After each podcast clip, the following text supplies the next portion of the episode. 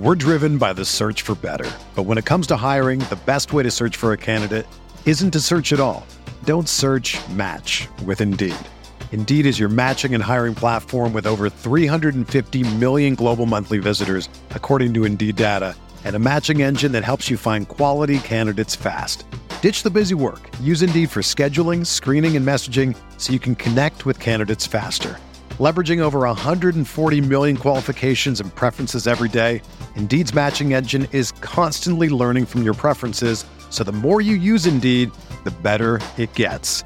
Join more than 3.5 million businesses worldwide that use Indeed to hire great talent fast. And listeners of this show will get a $75 sponsored job credit to get your jobs more visibility at Indeed.com slash BlueWire. Just go to Indeed.com slash BlueWire right now and support our show by saying that you heard about Indeed on this podcast. That's Indeed.com slash BlueWire. Terms and conditions apply. Need to hire? You need Indeed. Are you crying? No. Are you crying? Are you crying? There's no crying. There's no crying in baseball. You think football is still fun? Uh, yes. Sir. Yes. No. No? Sir, sir, uh, well, it was fun. Not anymore, though, is it? Is it? No, not right No, it's not fun anymore. Not even a little bit. Just look at that. He hit the full. Gotta get some free steak. you having fun yet? Oh, yeah. I'm having a blast. Thanks. Good. All right, welcome back to Big Screen Sports, the podcast where all movies are sports movies, brought to you by Blue Wire Podcast. I am your host, Kyle Bandujo. Today we're diving into hockey, diving way into the 80s with Young Blood, Rob Lowe, Patrick Swayze, and Keanu Reeves in a hockey movie. Wild times. Before I started this podcast, I had no idea this movie existed. I want to shout out our Big Screen Sports Patreon group. They voted on this one, picked this one. Uh, it was something that was up for a vote multiple times, finally won. I uh, want to thank them and shout them out, especially our big chill producer level patrons. That is Aaron Figueroa, Mike Schubert, Steve Rogers, Kevin Frost, Mike D, Ryan Yeager, Mike Trish, James Koluski, Chris Mykoski, Andrew Teagle, John Craig, Sam Smith, Zach Rich, Jason Alba, and of course, Classic Stadium Fire, the sponsor to all our patrons' movie episodes. A laser cut wood stadium replica from Classic Stadium Fire is the coolest piece of sports memorabilia for any office, man cave, she shed, even a nursery, any room in the house. It's the coolest thing there my replica of Rosenblatt Stadium is my favorite piece of sports memorabilia in my office. Visit the link that is in the show notes to their Etsy shop, see which options they've got in the shop, or put in a custom request for your favorite ballpark or stadium. They also make a great gift as well.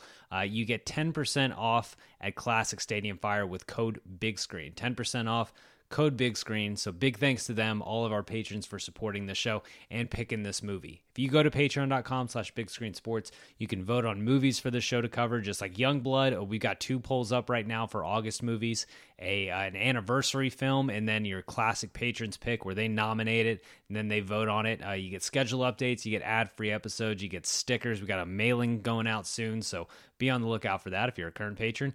Uh, and you get to support the show which uh, which totally helps keep this thing going so again today we're talking young blood andrew buchholz from awful announcing and the comeback on to talk a movie that he really enjoys movie that i really enjoyed so let's dive in Okay, joining me for tonight's episode of Big Screen Sports, you can catch him covering sports media at Awful Announcing and sports and pop culture at the comeback. Andrew Buchholz. Andrew, thank you so much for joining Big Screen Sports.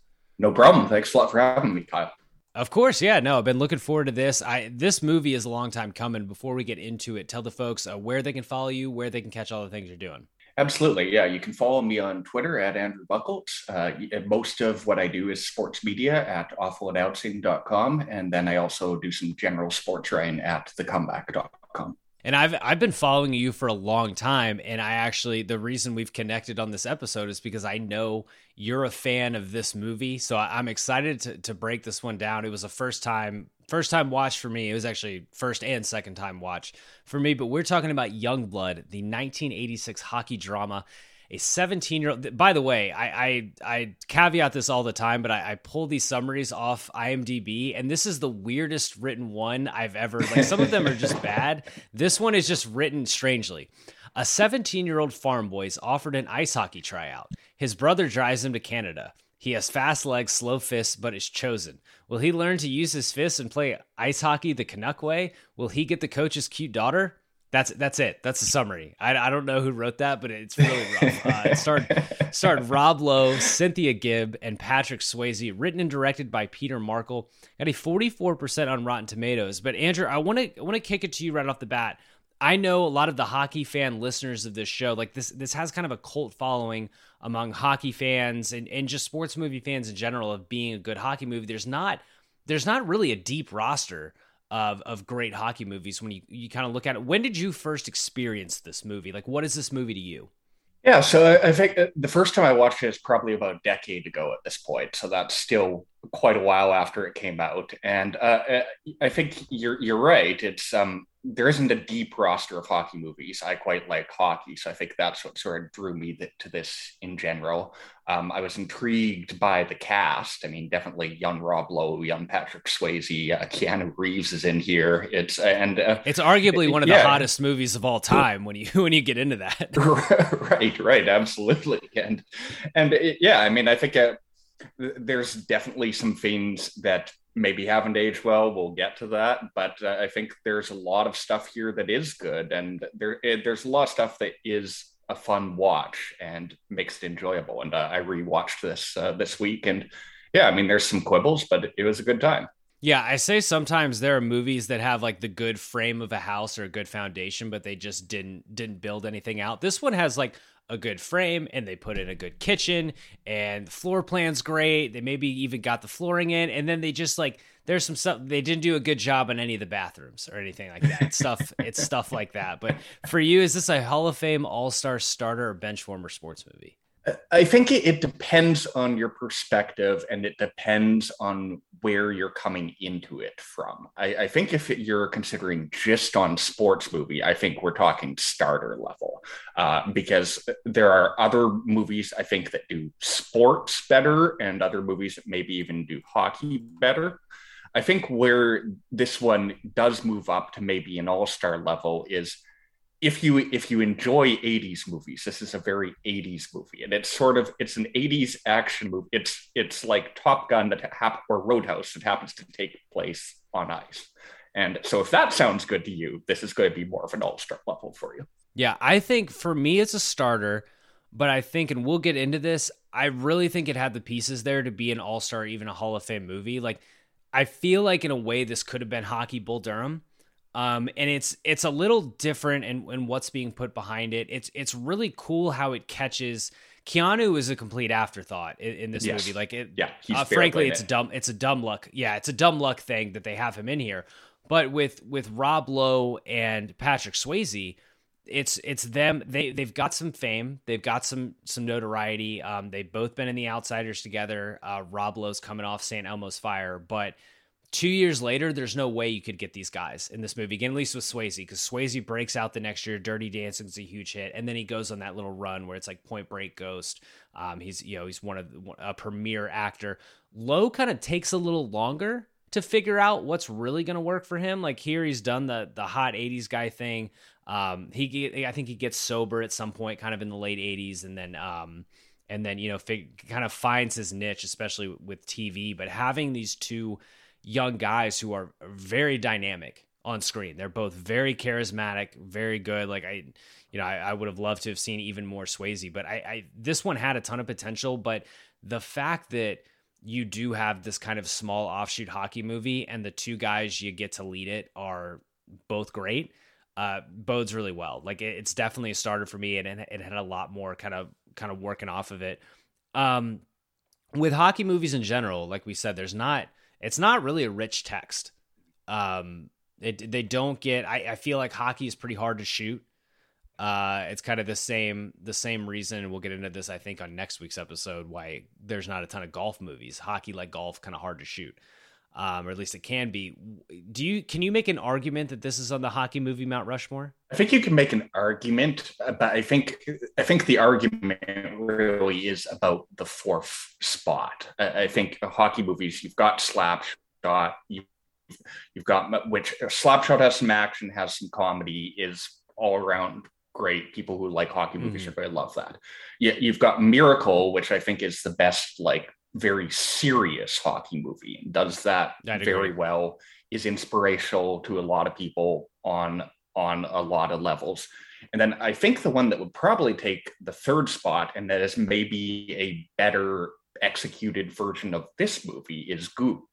And uh, Goon, it came. Uh, Goon is much more recent. Came out uh, about a decade ago, but it's got a lot of the same beats of the, the the difference between fighting and scoring, the dynamic of that. It's got a lot of the same relationship things, and it's maybe a little more fully realized. And I think the people I know who like hockey movies really love that. So I think this is Love in the contention for the. Yeah, fair enough.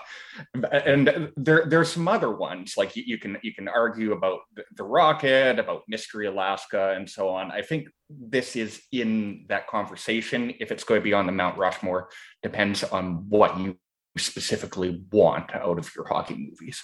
Yeah, I think th- there will be like the the battalion of 90s kids who will come and fight for one of the Mighty Ducks movies, but if you're in reality Sure. if, you, if you're going to Mhm. really rewatch something as an adult and not with like one of your kids or something like that, I think you're you're more inclined to go to Youngblood or Mystery Alaska. I was actually kind of going back and forth on those two movies.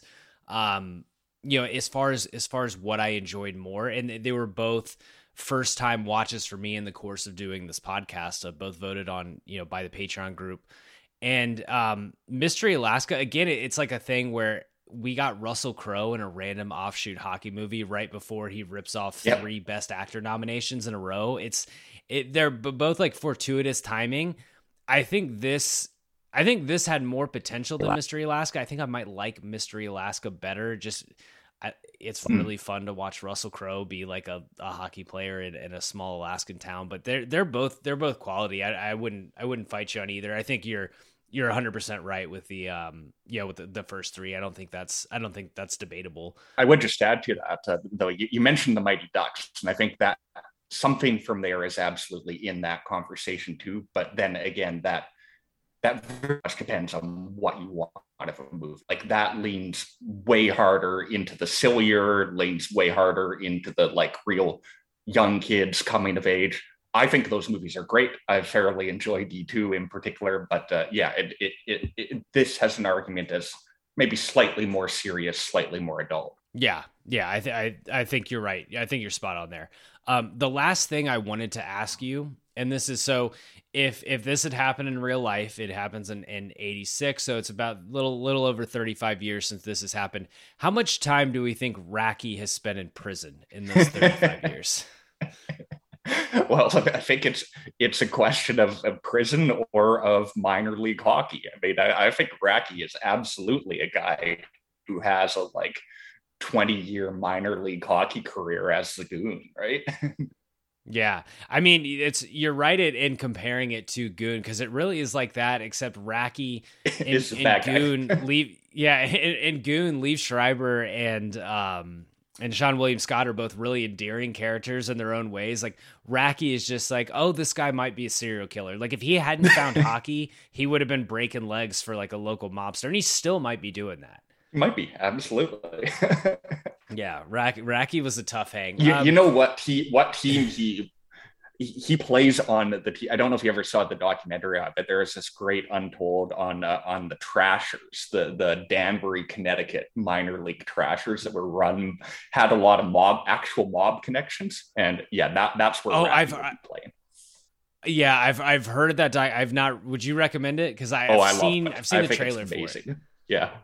Yeah, it's one, it's one of the best sports documentaries I've seen in a long while. It's just such a wild story. And I think it hits at something to, uh, something I think Youngblood does well is it's it's not just a hockey movie. It's very specifically a Canadian junior hockey movie.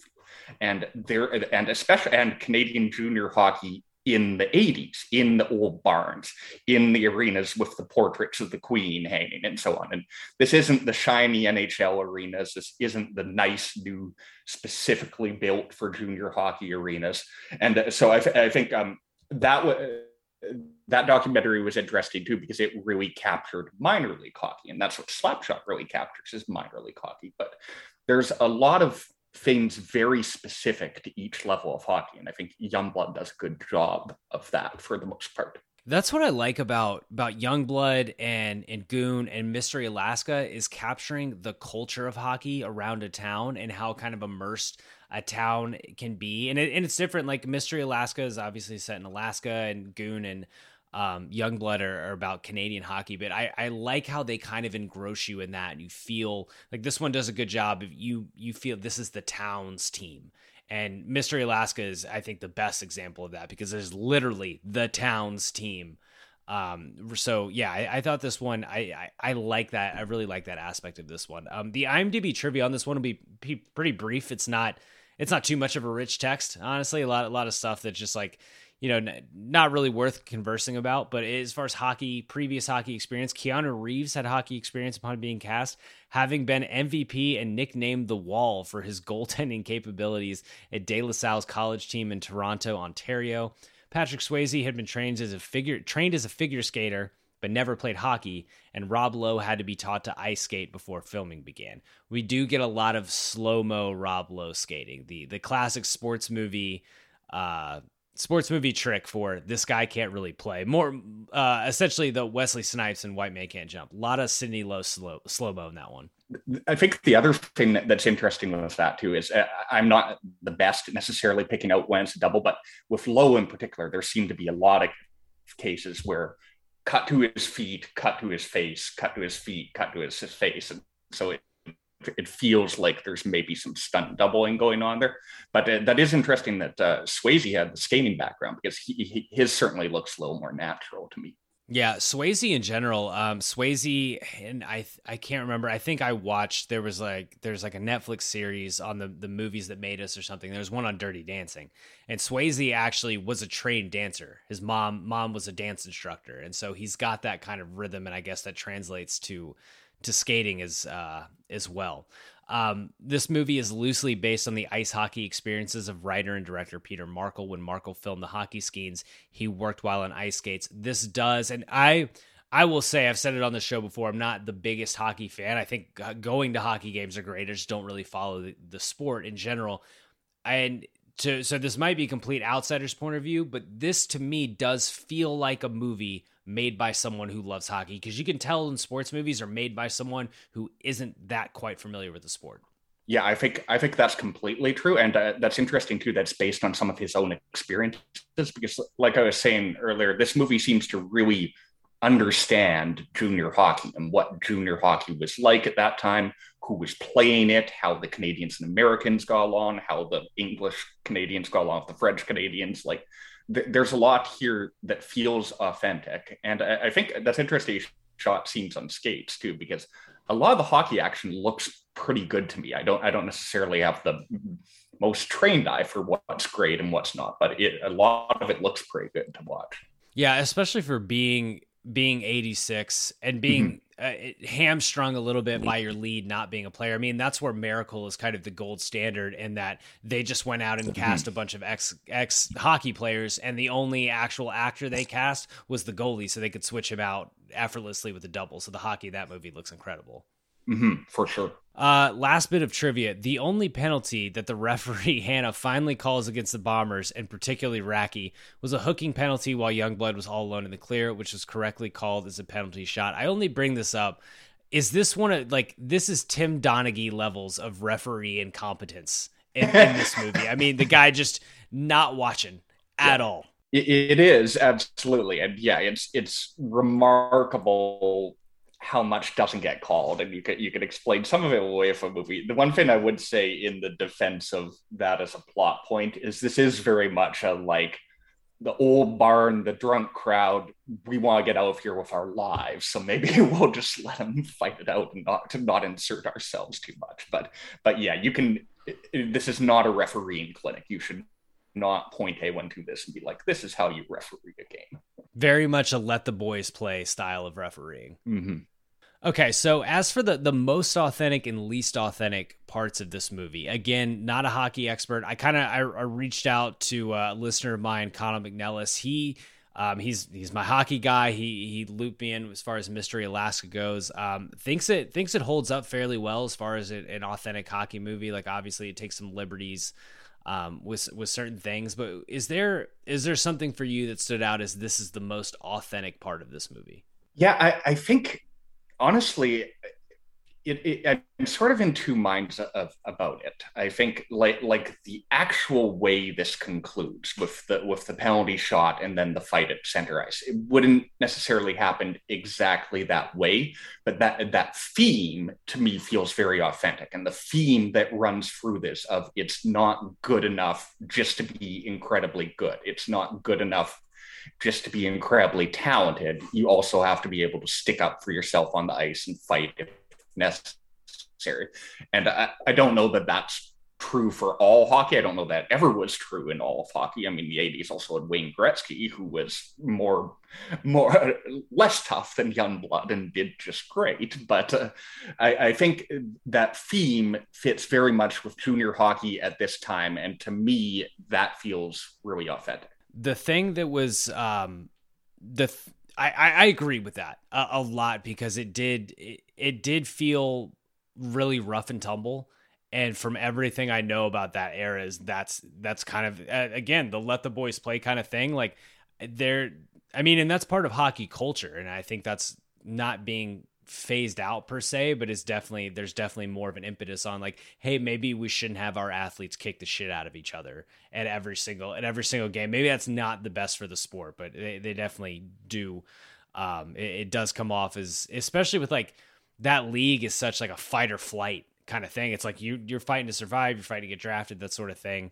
Um, plus like you know, twenty year old dudes just love to scrap, so that that kind of goes into that. Um, the thing that felt really authentic to me, and it, it's kind of a mixed take because they uh, Youngblood's brother says Coach Chadwick's the best coach in the league. Now I've got kind of a, a take I was workshopping for later. I don't think he's a very good coach, mm. but he do, I do find him very authentic mm-hmm. Mm-hmm. because the style of his coaching style is you guys suck. I should have signed someone else if you know my way or the highway. That's a realistic coach. If you don't want one of these, and I'll do it too. You better start heading out there. Let him know you're in the same goddamn rink. I didn't drive halfway up the, the fucking Arctic Circle to get my ass kicked by these goons.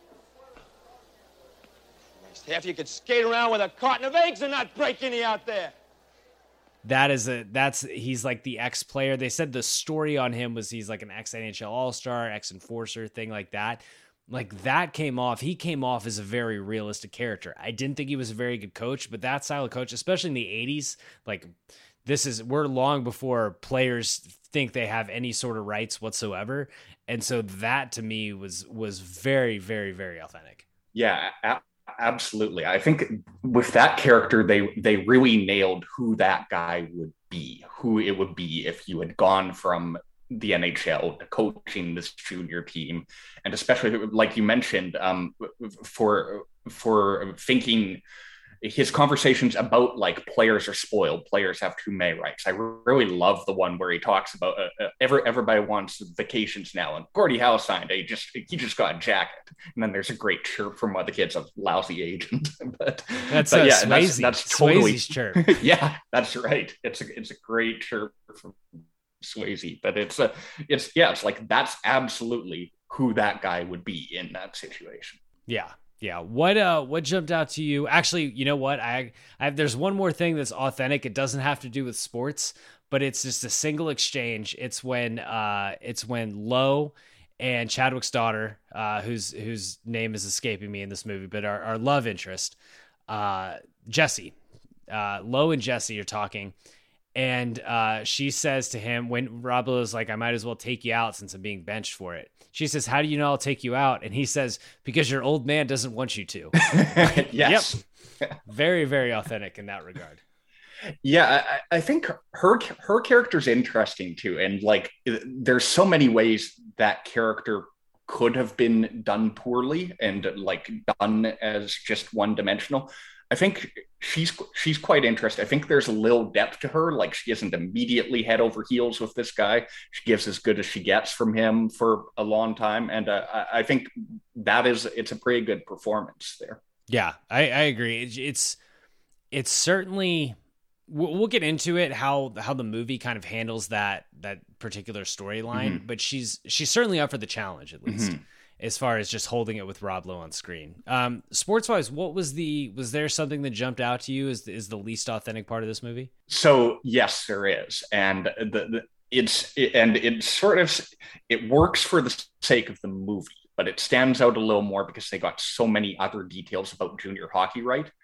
So the this final here is the Memorial Cup, but the Memorial Cup is a cross Canada tournament with four teams. It's not this like best of and it's in one location. It's not this like drawn out over two weeks where you would drive to Thunder Bay and then drive back to Hamilton and play. So that sort of stands out to me as inauthentic, and especially because like so much of the rest of this is right. Um, I, I think it would have worked better if they'd, they'd been like, "This is the OHL, the Ontario Hockey League final." Um, you could make you could make that argument, and it worked. It works here to draw that out for the sake of the drama, so Youngblood has time to go back to the farm and learn to fight and all that. But it just feels a little silly compared to what that would actually be. so that that's a very like technical inauthentic thing that's something that i would have had no idea mine is a little more just like all this stuff happens in two weeks yeah, Like, that's true. Youngblood, Yeah. He plays like two games. He loses his love for hockey. He gets in a seemingly deeply committed relationship with someone who's very afraid that could have been you, Dean, on that stretcher. Like you guys have known each other for a week. You need to relax, lady. Uh, Dean drives back down to the farm, does like four hours of farm work, learns to fight, comes back for a game, and that happens in two weeks. That's true. Yeah, it's a, it's a very eventful couple of weeks for this guy. like he's he's back at the farm just agonizing over this team he spent like I, just over 72 hours with in reality. And that's like and that's the that's the one thing with this movie and we'll get into it but like that's where i feel like they really could have could have made a better decision and like let's run this over 2 months and let's see him develop this relationship with with Swayze with Sutton Mhm. and develop the relationship with Jesse and things like that and like it's like he goes from this upstart of like I'm gonna play in the pros no matter what. Like I'm I'm gonna play in the pros to Coach Chadwick made me upset and I'm done with hockey. And it's I've been here for seven days. Like you know what? Maybe maybe hockey really wasn't for you young blood. And like you can like a weekend you see one guy get cracked on a dirty hit and you're like I'm done with this. Like maybe maybe you shouldn't get drafted. Yeah, no, I, I, th- I think that's a good. And uh, there's a lot that could be done here on the character side if it was stretched out longer, for sure. definitely definitely let's take a quick ad break and then get back with what worked We're driven by the search for better. But when it comes to hiring, the best way to search for a candidate isn't to search at all. Don't search match with Indeed. Indeed is your matching and hiring platform with over 350 million global monthly visitors, according to Indeed data, and a matching engine that helps you find quality candidates fast. Ditch the busy work. Use Indeed for scheduling, screening, and messaging so you can connect with candidates faster. Leveraging over 140 million qualifications and preferences every day, Indeed's matching engine is constantly learning from your preferences, so the more you use Indeed, the better it gets. Join more than 3.5 million businesses worldwide that use Indeed to hire great talent fast. And listeners of this show will get a $75 sponsored job credit to get your jobs more visibility at Indeed.com slash Blue Wire. Just go to Indeed.com slash Blue Wire right now and support our show by saying that you heard about Indeed on this podcast. That's Indeed.com slash Blue Wire. Terms and conditions apply. Need to hire? You need Indeed. Okay, so we're back. Uh, what worked about this one? What what is a reason that we come back to this, or that this movie kind of holds up like we've like we've discussed that we haven't talked about yet? So uh, I think there's a couple of things. I think the the through line through it that really draws me to it is the relationship between Patrick Swayze and Rob Lowe here. I, I think they have they have great chemistry together. The two of them bonding and the two of them talking about hockey and talking about life.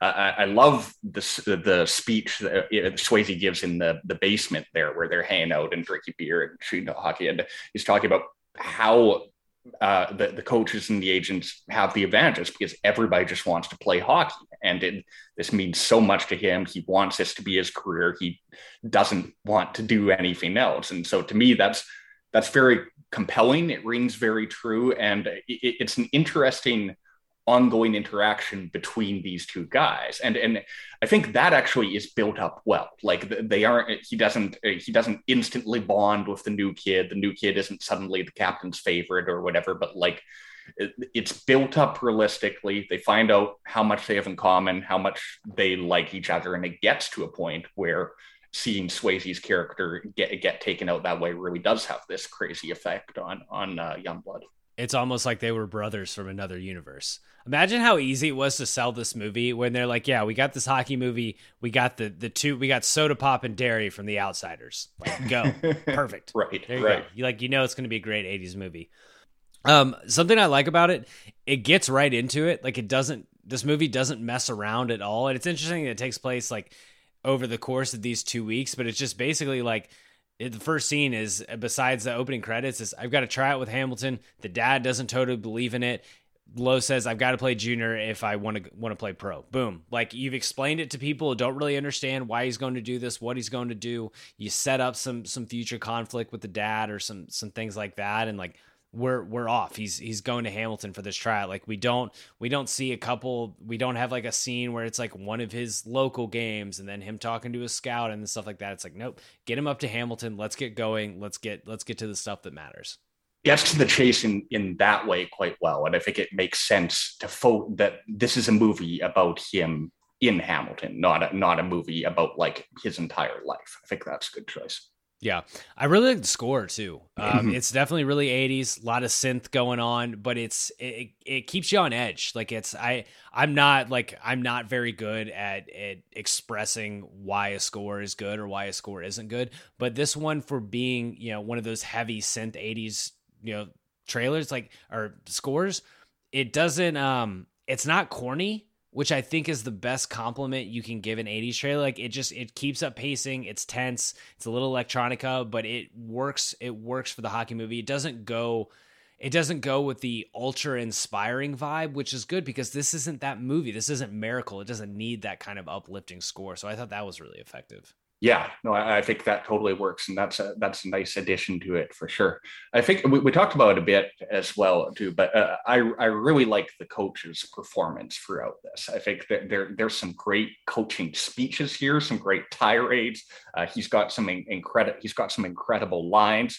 Um, I, I don't have you ever watched uh, Letterkenny or Shoresy? So that that's it's actually funny you mentioned that. I was I was uh messaging I was talking today to my my often co-host on the show Alex McDaniel who's telling me I need to watch Shoresy. I have had a couple listeners tell me I need to watch Shoresy. They will be I'm sure thrilled right now that I'm talking about Shoresy. But I, I and you tell me what you think. I I was told that it is Ted Lasso but hockey. Yeah, that, that's a good description, but much dirtier as as well. And uh Shoresy Shoresy is is I think really good and really really well done and is sort of like um, a take on hockey at the level after this of what happens when you're just playing senior hockey and, and how that fits in. But it it, it it could it could be in some ways an updated version of this. But uh, uh but Shoresy actually spun out of Letterkenny and spun out of the hockey scenes there.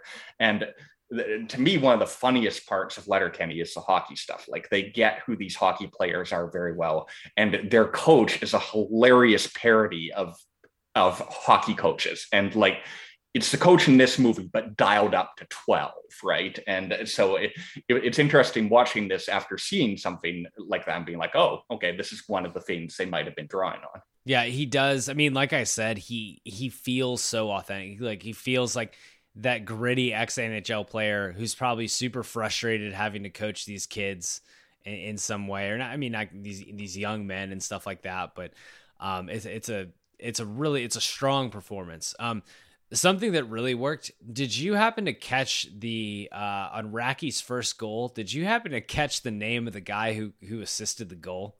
Oh, would, would that, that happen to be Dick Paradise? Dick Paradise. Assist from Dick Paradise. Yes. I need to know who worked that joke in. I did I did note that. that uh that that always killed me. Um but I, I think in general, uh just a lot of listen, you don't you don't always know what you're gonna get from your your leading cast. I mean, in this one, you kind of had an idea. You've seen them work together before, but you're just spot on with the the chemistry, Swayze and Lowe, and just like pure charisma. I mean, Patrick Swayze in you know a year after this comes out is one of the biggest movie stars on the planet, and you can absolutely see why. And that stuff, even in, even in a movie that doesn't reach the, high, I mean. Uh, you know, I, I like Dirty Dancing enough, but like this movie isn't that you know that much below Dirty Dancing, but it's the the charisma. A guy like this with with worse casting, with someone who doesn't have the the natural movie star tendencies of a Patrick Swayze, he probably drags both those movies down significantly, both Youngblood and and Dirty Dancing. Um, like I think Point Break could have been sick regardless, but but Swayze is incredible in that.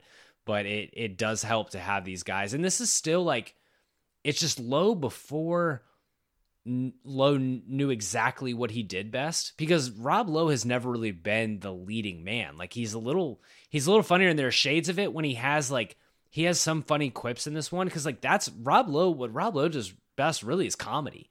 Um, he's excellent in The West Wing, but he's not he's not carrying that. That's an ensemble. Um, but like Rob Lowe in Parks and Rec is eh, amazing, and so th- this kind of he's got some charisma. He certainly looks the part. He is, you know, he is kind of the beacon for what a good-looking '80s actor is, Rob Lowe. But um, Swayze's the the clear leader in the clubhouse, but like Lowe does enough for this one to to help carry the movie and help be at least be a believable leading leading actor. Yeah, to- totally agree. And that's an interesting alternate universe to consider. With what if you made this movie, but Swayze sleek. I think it might be a little better, but you'd ha- you'd have to rewrite the story quite a bit, obviously, because then then it's not the hot hot shot prospect. But I, I like I like Swayze's character here a lot. I think it's a great performance, and I think it really helps carry the movie.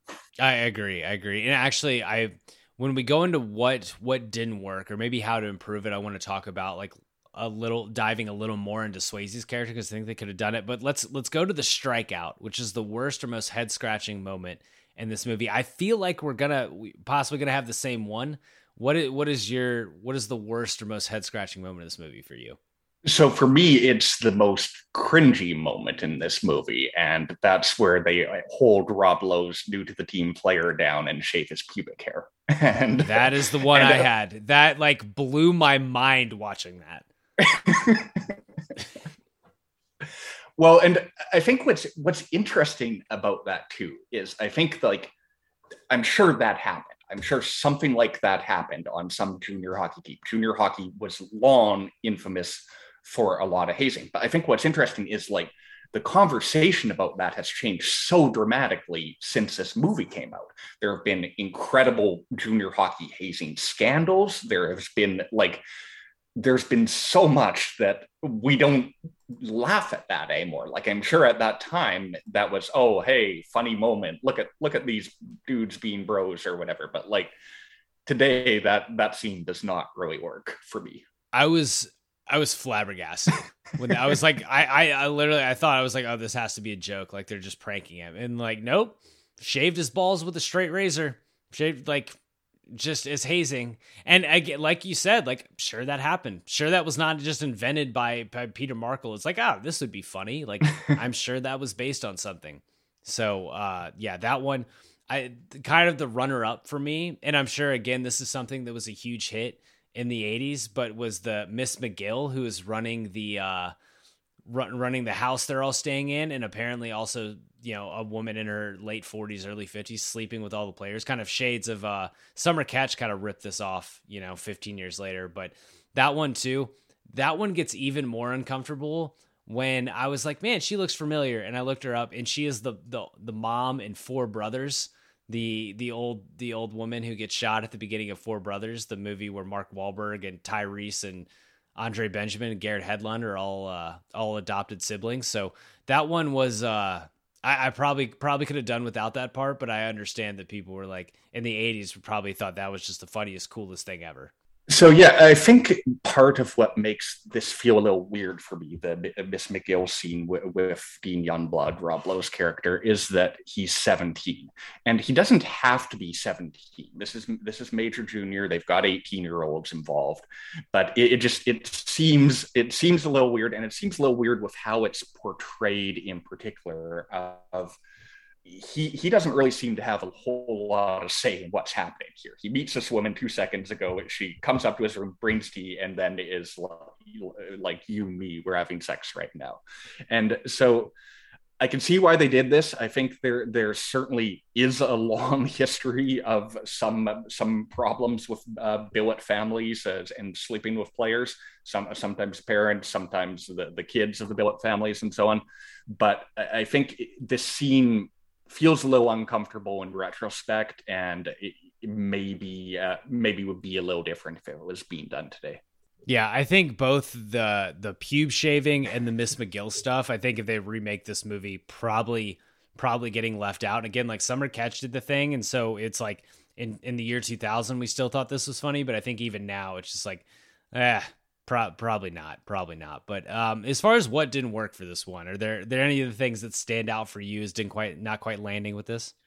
No, I, I think the the rest of it works reasonably well. Um, I would say, however, I think like I think the last hour or so of this movie is stronger than the earlier part. I, I, think that if I'm if I'm watching this, I might fast forward through some of the early stuff, through uh, through the through the pube shaving, maybe through the Miss McGill, the the the oh the other one that does maybe fit in there too is a little uncomfortable and boom would be different if they did it today is the scene where they're hitting on the girls in the bar and even uh, and trolling the one girl by slipping slipping the guy's uh, dentures or whatever into her drink, and it's like, okay, yeah, we we get it, you're hockey pranksters or whatever, but it, it feels a little weird, a little uncomfortable, maybe. Yeah, and that scene to me was uh, you're you're exactly right with the the second hour being a lot stronger. That scene to me was kind of a missed opportunity to learn a little bit more about any of the other guys on the team. The one like yes we talk about good sports movies do a good job sharing the ball. Like last week, talked about a league of their own on this show, which does a great job of giving um, giving a lot of those cast members some weight. We know a lot about that team, about the um, uh, you know about the team from League of Their Own. Like we don't just know about Geena Davis and Lori Petty's characters. We know about Rosie O'Donnell and and Madonna and all you know all those characters. This one is very much you know about Dean you know, a little bit about Sutton, about Swayze's character. Other than that, it's it's pretty minimal.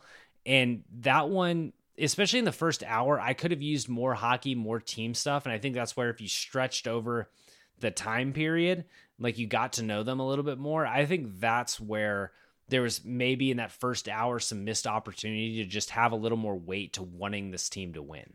Yeah, absolutely agree, and I think that's a great point of not really getting anything on any of these other uh, uh, other hockey players. I mean, and even uh, Keanu's character is only notice notable because it's Keanu. He has like two lines in the movie, and that's, that's yeah. We wouldn't have, we wouldn't even, we wouldn't think a second about him if he was not Keanu Reeves, right? And so like, and especially given that that's a guy with that much talent, imagine if he got to have a personality. And I think it's interesting. Um, if you look you look back at the Mighty Ducks series that we talked about before, and one thing they do really well is they give those players different personalities. And they give and especially in like the second one they give even the, the new characters each get their own specific thing they get their moment to shine and so on. This movie yeah there really isn't anyone you know anything about beyond swayze and lowe. Absolutely yeah and that's and that's where you know we we they put in some work to the the romantic relationship as well. And like listen i i you're trying to sell tickets and i think if you had rob lowe in this movie and you didn't give him a potential romantic partner i think you're probably not doing your job in 1986 but um it, it's still something it's like i think i really think this could have been the hockey version of everybody wants some which mm. i don't know. Have you have you checked out everybody wants some? It, has been a while but yeah i saw that uh, i saw that at one point so one of my favorite baseball movies and kind of does a great job and in you know of doing the team thing and giving you a ton mm. of characters to kind of hang your hat on you know those guys and I, I really think this done a different way could have been something like that and like that bar scene was it Mm. like that's where you you do see like it's so fitting like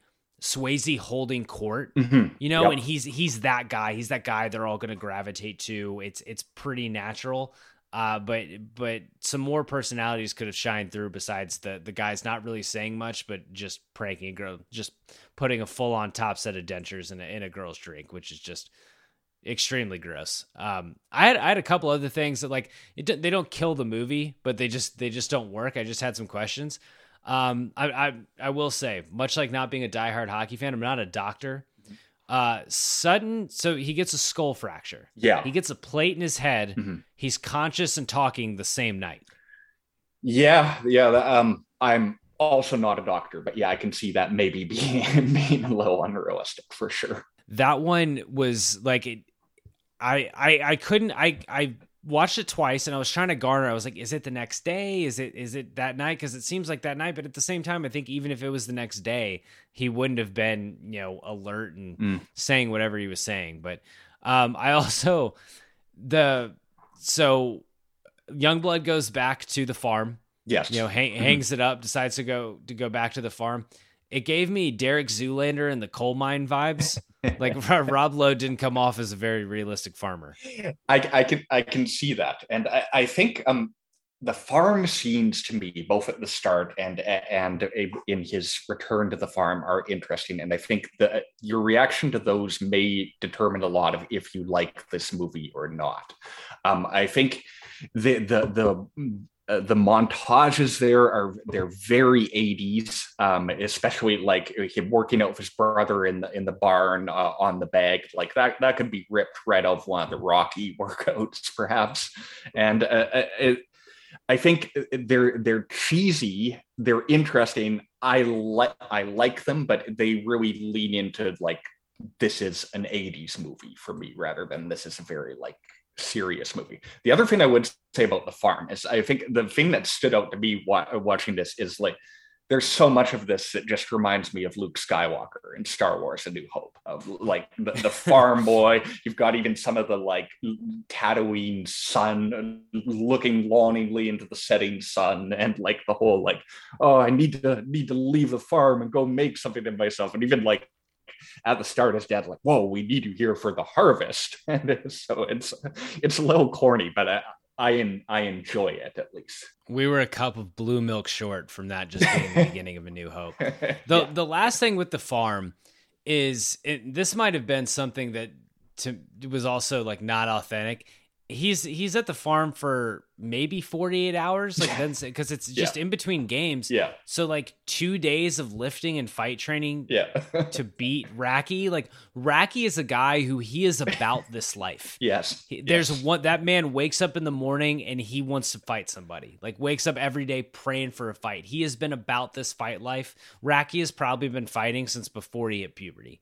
And two, uh, two days of young blood who weighs about 160 pounds is not helping him take down Racki. Oh, on that front, though, talking about unrealistic things. So, in the opening thing where uh, Youngblood and Racki are both trying out, and they go over their stats and how much they've scored and all that, and Racki's made us this incredible goon, toughest guy around, and he's like he's six feet and like 198 pounds, and it- it's like like this this guy is not a, a big time hockey enforcer. This guy is hockey average, maybe. No, he's just like he's one of those dudes who is an absolute grinder. Like he's Mhm, he's mhm. you know like dumber than he is strong. Like he's Yeah. just you know like there there are dudes who just kind of built different moments. Like can just can just brawl. Sure. But Racki also doesn't come across as a guy who hasn't ran into a like someone who is just bigger and stronger Mhm, and mhm. better fighter than he is and can't like get his ass whipped. Like does he come across as a as a much more physical guy when it's compared to Rob Lowe? Sure. Yes, But yeah. not, you know, he's it's not like it, we go back to Goon, like Schreiber just seems like it seems like a big guy. Mhm. Like he seems like he's got like he's got the the uh like the savvy about him. And Racki just seems like kind of like a he's like Gimli. He's just like a dwarf who can just you know work you. Yeah, absolutely. And and I mean, like there have been some hockey enforcers who aren't all that big necessarily. I mean, you got guys like Tie Domi who had long NHL careers as enforcers without being huge. But it's just funny to me that that's the stat on him is that he he's six feet and 198 pounds, and that, that that's like, oh man, biggest toughest guy ever. Yeah, I understand athletes have gotten bigger, but come on, could have uh, you know I mean, Racki definitely looked the part as a as a baller, but not you know not a big guy. Um, let's let's get into best scene. Uh, I'm gonna go through these chronologically. If I you know if I miss any of your favorites, definitely stop me. Um, this one, I, I I don't know about you. Did you feel like many scenes like were that much better? Like, there, were there any like clear standouts to you? Because it seems like a lot of these scenes were kind of on equal footing for me. Like it was hard to p- put one over the other.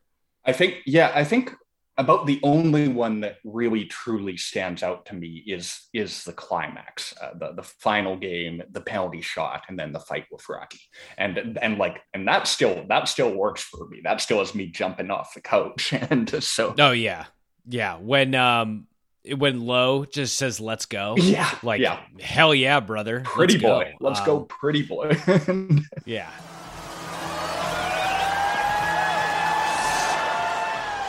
Let's go. Pretty boy.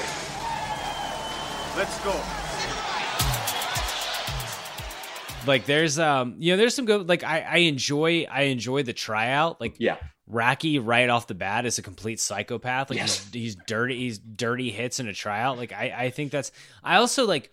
I don't know hockey that well. I feel like you cannot hit a dude with your stick in the face, and Racki does it all the time. well, well, I mean, if you have this level of refereeing, maybe, but but yeah, I think that is one thing that maybe stands out on the realism front is that like the Thunder Bay team is not portrayed as a realistic dirty team. Like you, if if they were, you'd have them like throwing hits a little bit after the whistle, throwing some elbows, crashing guys into the boards, and so on. No, they're just like they're straight up mugging guys on the ice and fully getting away with it. yeah, it's like uh, future mob enforcers of Canada on all on all on one team. Um, a, a scene you mentioned earlier, and it's one of the only. I think it's the best non-hockey scene. Is that one where Youngblood goes over to Sutton's apartment after um after the first game, and it's it's Swayze kind of kind of spitting wisdom, Mm-hmm. Mm-hmm. and and that is something I could have used a lot more of. Yeah, absolutely. No, and uh, and and that shows off the chemistry between them too. Like, those two guys hanging out is great in this movie. Yeah, and we and we could have gotten we could have gotten a lot more of that. But like Swayze has the the quote in that like the I can play the game and so can you. Like he's seeing him seeing him as this equal as this talent and things like that. Like he you know it's like the you know it this seems like the beginning of a beautiful friendship. And Yes. then, like he Yeah. shatters his shatters his skull in, in the next game. Um, so I I think I think it's it's pretty indisputable that the the young blood fighting Racki is the best scene. I don't think there's Mhm. really any argument. It- Like it all builds up to that. It's supposed to be the best scene, but it is really fun. Like it's it's it's great. They're except like it starts out they're fighting with their sticks like they're goddamn Yeah, lightsabers, which is like what are, what are we doing here? But Yeah. other than that, it's it's really good. I I did want to ask you the, the the first game against Thunder Bay. Mhm. I the the fight is like is comical. Mm. Like it's just like this is every single person goes out like you're half expecting to see mascots fighting. like it's it's one of those things. Like every like denture. I think when dentures get kicked across the ice Yeah. is when I kind of hold up my hands and be like, this is one of the most ridiculous things I've ever seen in my life. The thing is, though, that definitely does happen. Like, they're, they're, they're especially, at, I don't know if it happens at that level in the Memorial Cup final, but yeah, you definitely have, and especially in 80s junior hockey, you definitely would have had moments where both of the teams were rushing, rushing everybody out there. The one thing I really enjoy uh, there is uh, the coach Chadwick going into the stands and beating up the fan. Absolutely love that. And you know that's that's had to have happened before too. yeah, yeah, probably.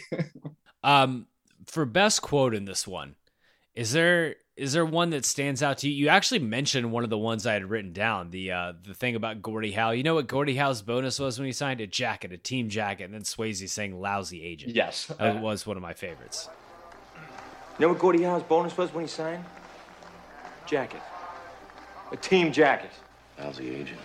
I love I love that one. Um, I have I have two more, and your fondness for them also will depend on your willingness to lean into the cheese here. But I, I do love some of the ones from when he goes back to the farm. Uh, what do you want to do? Spread manure or play hockey in front of twenty thousand people at Madison Square Garden? And then the the other one along that line um, is and that one's from uh, that one's from his brother, or Youngblood's brother, Kelly Youngblood. And then I do love the like, the, in uh, just a little, his dad gets very little screen time throughout this movie, but I do like the scene of his dad putting on his old skates and going out onto the ice with him, and not not playing hockey with him, showing him how to fight. And the that is the most like Canadian or like upper upper New York dad right. thing ever. Like just gruff, stubborn dad, fight me, pansy. And and he has an amazing line of you can learn to punch in the barn, but you gotta learn to survive on the ice. So it's it's really good one. That's actually I should have written that down. That's that's better. The only I had uh, I had written down when again from that scene in in Swayze's apartment when he says, uh, "Do you still like playing?" and Swayze just says, "Fucking love it." Yes, and I think that's more just like the Swayze delivery. Mm-hmm. Really, really enjoyed that. Yeah, no that that that is that is great for sure. I think your line from the dad, though, actually, I love that. Like, sign me up for all that cheesiness. I, I think I think that one of the, the survive on the ice. I think that's the one from this movie that gets quoted the most in hockey circles. There are a lot of people in hockey circles will quote that line. Yeah, that's that's good for me then. Um, the Kevin Costner and Freddie Prinze Jr. awards for best and worst on-screen athlete. Racki was played by George Finn, who is actually a, a real professional hockey player. Hmm. Interesting. So, yeah, so that's I mean that's a um, you know that's a, I feel like that's an easy win for for the worst athlete. I no one really stands out, but I think it's kind of obvious that it's it's probably Lowe. Yeah, no, I I, I wouldn't wouldn't have any argument with either of those. I think, like I said, Swayze is surprisingly good, but that's that skating background uh, makes sense.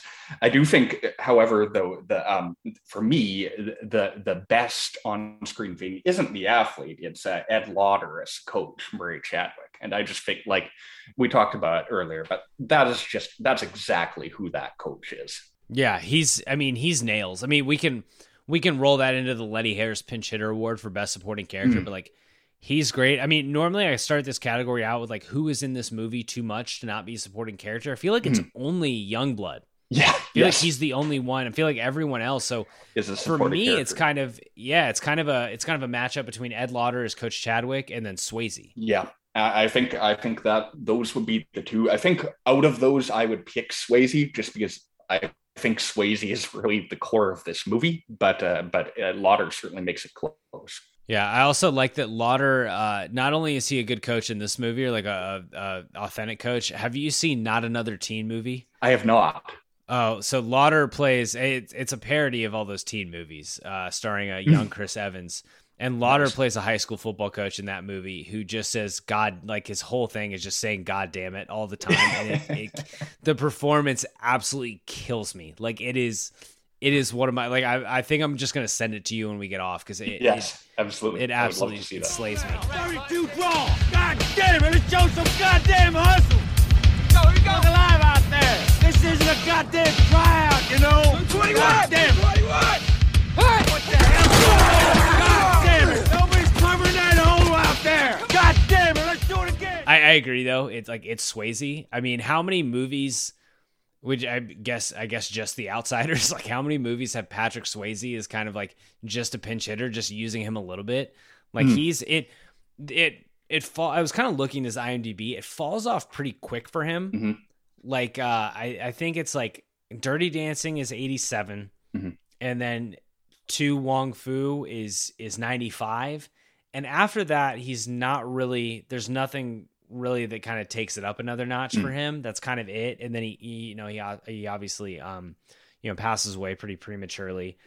And but for those like for those eight years, seven eight years, like this was one of the most dynamic people on the planet. Absolutely, and I, I think the other interesting thing there maybe is is a movie you brought up a little earlier, but there's uh, there's some level uh, of similarity with how Swayze is used here and how he's used in Point Break, also featuring Keanu Reeves from this movie. And like th- that theoretically isn't really a movie about Swayze's character. It's a, it's a movie about Keanu's guy, but Swayze steals a lot of it and that relationship's really at the, ho- the heart of it. Yeah, it's almost crazy how fast it happens for Keanu after this movie. Mm like because he's with this movie, uh, like Swayze and Lowe it had had had the outsiders. Lowe had St. Elmo's Fire. Swayze had some stuff in the works. Like Roadhouse is pretty soon after this. Might be the same year. Um, with Keanu, it's it's young blood. He's he's really a nothing burger in yes. this movie. He gets like two lines. That's it. Um, two years later, it's Bill and Ted, and then it's like, oh hey, thirty year career. Right, right, absolutely. It, it, I mean, it's he's in Point Break, you know, five years after this. Him and him and Swayze reunite five years after. It's crazy how fast it happened for Keanu Reeves. Absolutely. Uh, roster moves, swapping out cast members or swapping out any sort of characters. My my whole thing, I would have liked. You know, can we get some more outsiders cast members in this? Like, yeah, do, do you sure. see?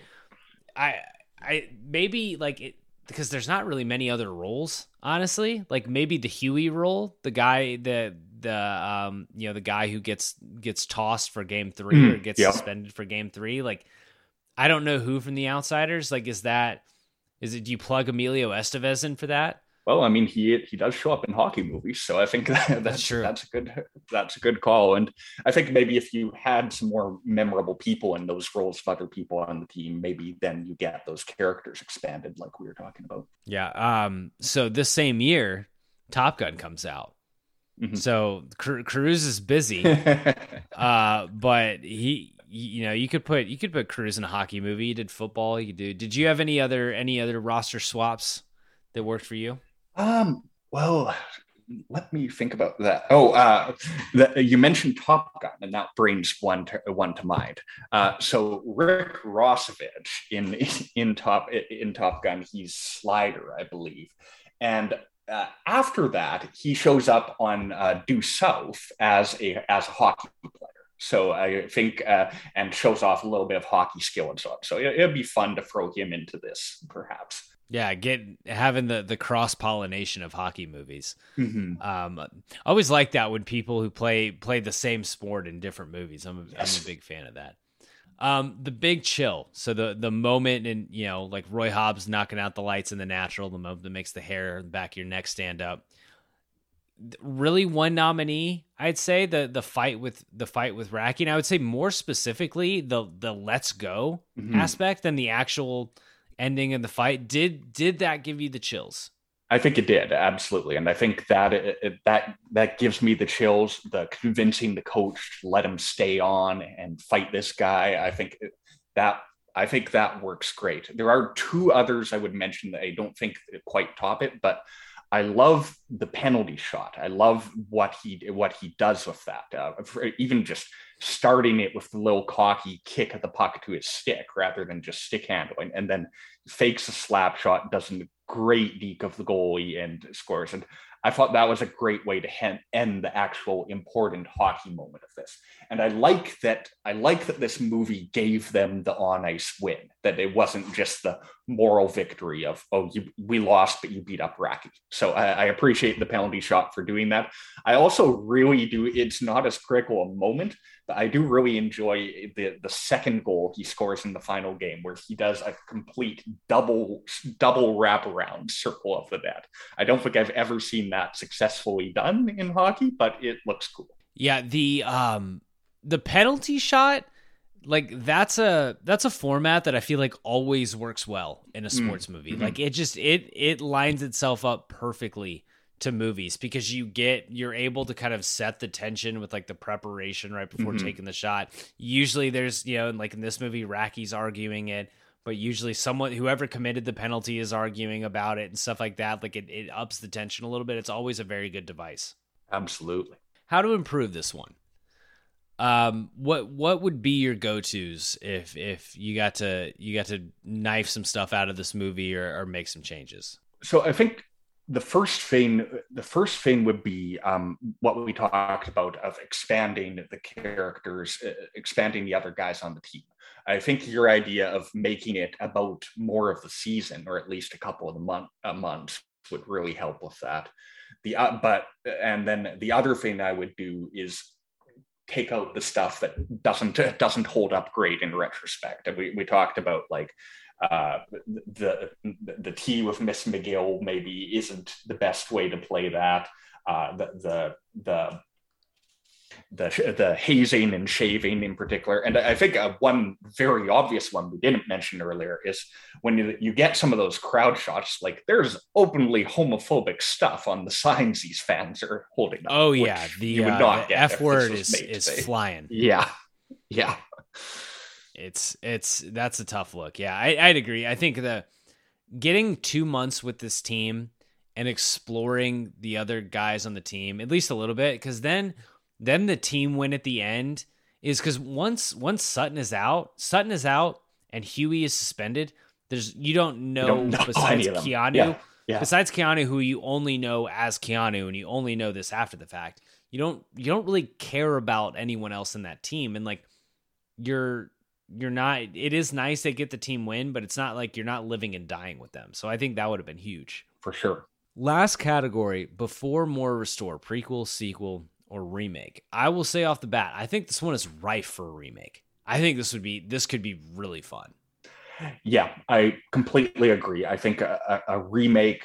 I don't know that you you don't need a prequel here because nothing notable really happens with this guy before this, and I don't think you need a sequel. I don't think we need to see Youngblood going off to the NHL. I, I think a, a, remake could be great, and I, I do think it's inter- It's we talked a little bit about it earlier, but it's interesting that I think a lot of the energy of this and of the and of the team dynamics and the, and the expanded team dynamics and so on does show up in Shoresy. And uh, to me, Shoresy feels like, and it's it's a comedy series, but it's also it's a series that takes the ho- hockey that it's playing seriously. And I think it's not that far from what a Youngblood remake might look like. Yeah, I think that's just a divine sign that I, I finally need to jump on Shoresy. that's multiple conversations I've had today regarding that show. I, I think I need to make it happen. But I, I think um, you will I, not you will not regret it. I think like everybody I know who enjoys sports a lot loves Shoresy. So I, think if it gets great, it's great work for you. Yeah, I, am I'm, I'm all for that. I've I've heard I've heard enough good things. Uh, I've I, I need to I need to just set aside the time and do it. But I will say I am I would like to first thank our Patreon group for really kind of kind of beating down the door, beating down the door with this movie, and they nominated multiple months, didn't win didn't win polls, finally won last month, and I am very glad that it, it's been one of the coolest things about the show when I watch something, I get to see something for the first time um, a sports movie, and this has been one of the more pleasant surprises. Like, yeah, had stuff from 1986 that didn't age well, but that's pretty much any movie from 1986. But I really enjoyed it. Glad I got to see it. Um, you know, it, it's it's not something I'm I'm certainly not opposed to ever watching this again. But Andrew, I appreciate you taking the time coming on the show. Thank you very much. Uh, where can the folks follow you? Check out what you're doing, awful announcing, and the comeback. Yeah, absolutely. This was great, Kyle. Uh, great to get to talk about this. And uh, yeah, you can find me on Twitter at Andrew Bucholtz, and you can read my stuff at awfulannouncing.com and thecomeback.com. And if you enjoyed this episode of Big Screen Sports, please remember to subscribe wherever you get your podcast, rate, and leave a review. If you want to pick movies for the show to cover, or you just want to support the show out of the goodness of your heart, head to patreon.com slash big screen sports. If you're a baseball fan, check out my interview series from Phenom to the Farm. That's presented by Baseball America. And we will catch you next Monday on Big Screen Sports. Thanks for listening. Whether you're a world class athlete or a podcaster like me, we all understand the importance of mental and physical well being and proper recovery for top notch performance. That's why I'm excited that Unifyd Healing is sponsoring podcasts on the Blue Wire Network. Unifyd Healing is a new and super innovative global network of wellness centers powered by Energy Enhancement System, or EE System. If you haven't heard of the EE System yet, then you'll want to listen up. This technology promotes wellness, deep relaxation, purification, and rejuvenation. Wherever you are across the globe, access to a center is easy and affordable. Interested in experiencing the EE System technology for yourself? Go to unifydhealing.com slash bluewire to learn more and find a center near you. That's unified, U-N-I-F-Y-D, healing.com slash bluewire. No material or testimonials on the Unifyd Healing website are intended to be viewed as medical advice or a substitute for professional medical advice, diagnosis, or treatment. Always seek the advice of your physician or other qualified healthcare provider with any questions you may have regarding a medical condition or treatment and before undertaking a new healthcare regimen, including EE system.